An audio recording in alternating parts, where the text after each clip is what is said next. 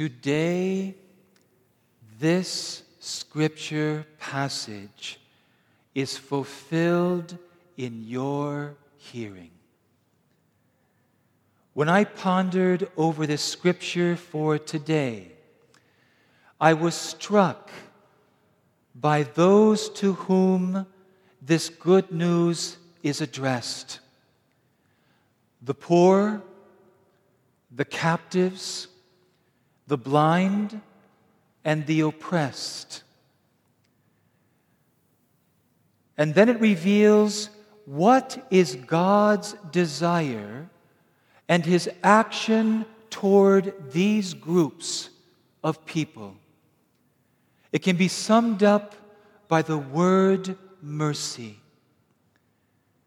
And when Jesus says, Today, this scripture passage is fulfilled in your hearing. He is clearly saying to them and today to us that He is the one who is going to bring that mercy to these groups of people.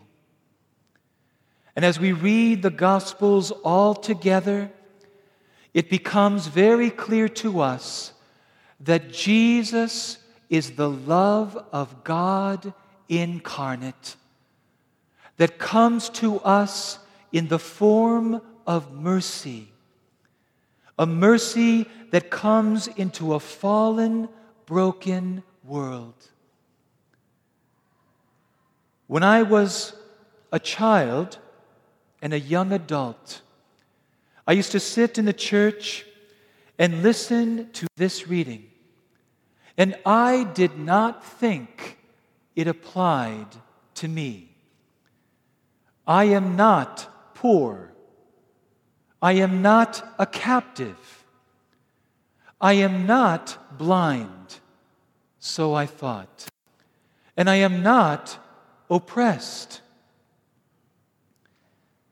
It is so sad when a person is in a place or comes to a place where they do not believe and they wrongly think that they don't need Jesus, that they don't need the mercy that He came to bring.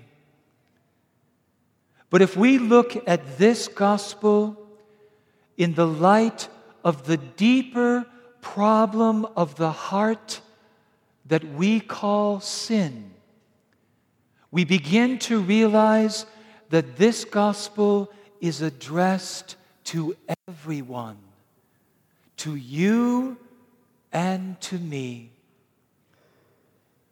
Blessed Mother Teresa would often say, that the greatest poverty is the spiritual poverty that is brought about by sin and its effects in our life.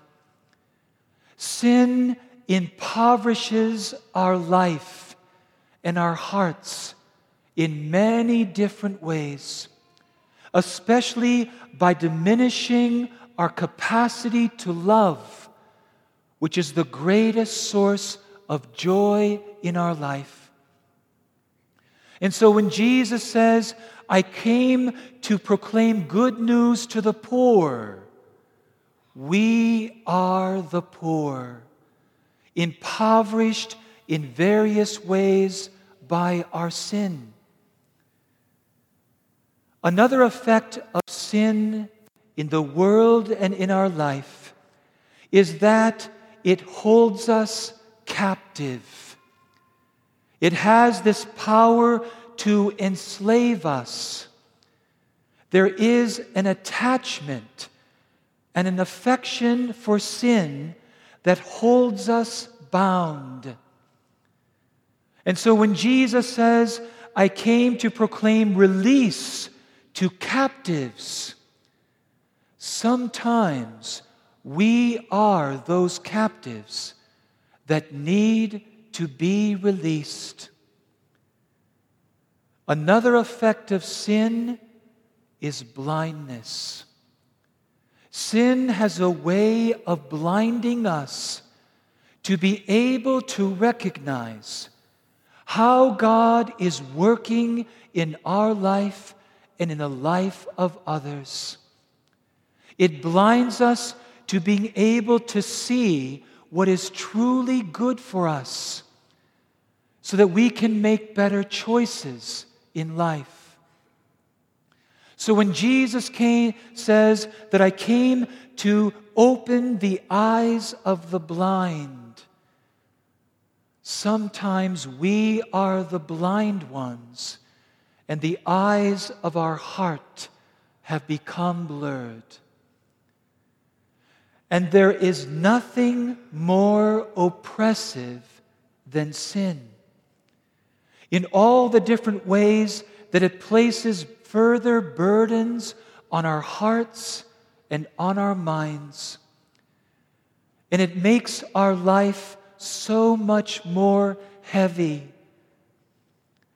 And so when Jesus says, I came to free the oppressed, Sometimes we are the ones feeling the oppression that is brought about by our sins.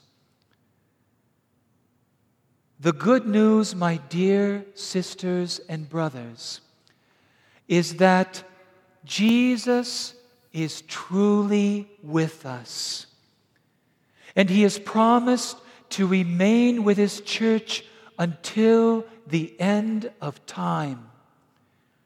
And He is the one who can and desires to bring mercy to all of these areas of our life. It is very fitting that our Holy Father, Pope Francis, has proclaimed a Jubilee year of mercy. And this is primarily for a twofold purpose. That first of all, we ourselves open our lives and allow them to be further and more deeply transformed by the mercy of God that we receive. And, and the second part is that we then become part of transforming the world by the mercy that we bring to it. For this purpose, I'm going to give you a sneak preview of what we are going to be doing this year together. This year of mercy is the first of our seven year vision. And what we're going to be doing this year is focusing on different aspects. First, with regard to receiving mercy ourselves. We are going to talk about things like what is conscience? Because there are many misunderstandings about what conscience is and the role that it plays in our life. We're going to talk about that uncomfortable human experience of guilt. What is healthy guilt? Because there is a lot of unhealthy guilt in our lives and in the world. We're also going to look at that painful reality that we call sin and the different ways that it hurts us and harms us, but how God helps us to overcome it. For that reason, we will talk about the different ways that God, God's mercy comes to us to help us deal with the sin in our lives. Prayer, the Eucharist and the Mass, and especially that sacrament that God Himself has instituted and given to us to especially help with the reality of sin the sacrament of reconciliation. As we know, this sacrament is the one that people struggle with the most. And if I was in a Baptist church right now, you'd all be saying, Amen, brother. That is so right. Why did God give us this sacrament? How is it a gift for us? And then to be able to talk about all the different challenges that people experience that keep them away and prevent them from benefiting from this gift from God. We'll also talk about how the mercy of God heals our hurts and our wounds.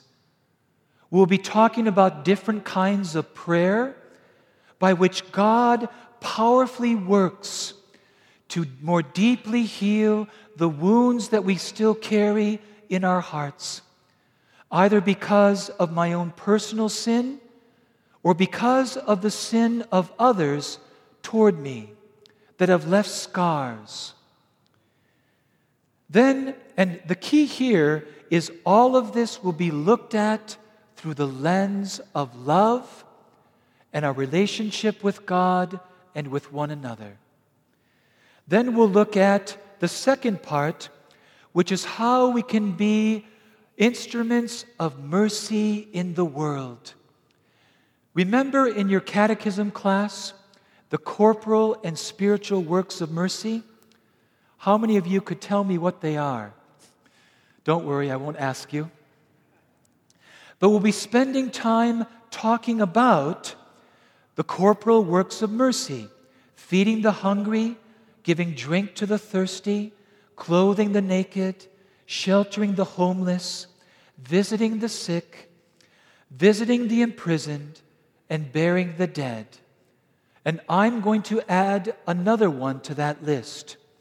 And that is the mercy that is shown in protecting and respecting all human life, especially the most weak and vulnerable among us.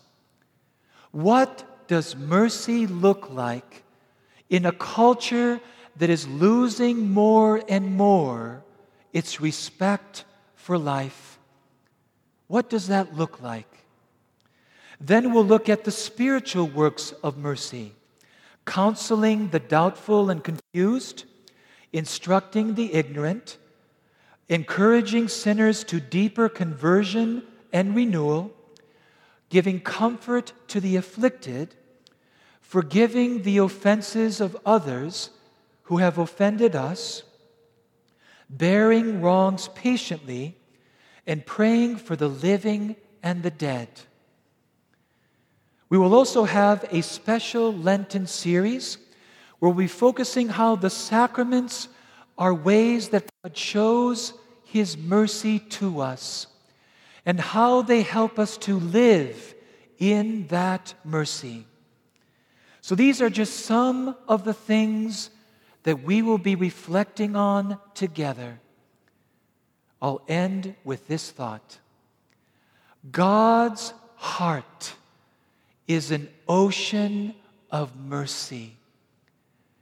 And God in Jesus has opened the gates of his heart because he wants to flood the world, your life and my life, with his mercy.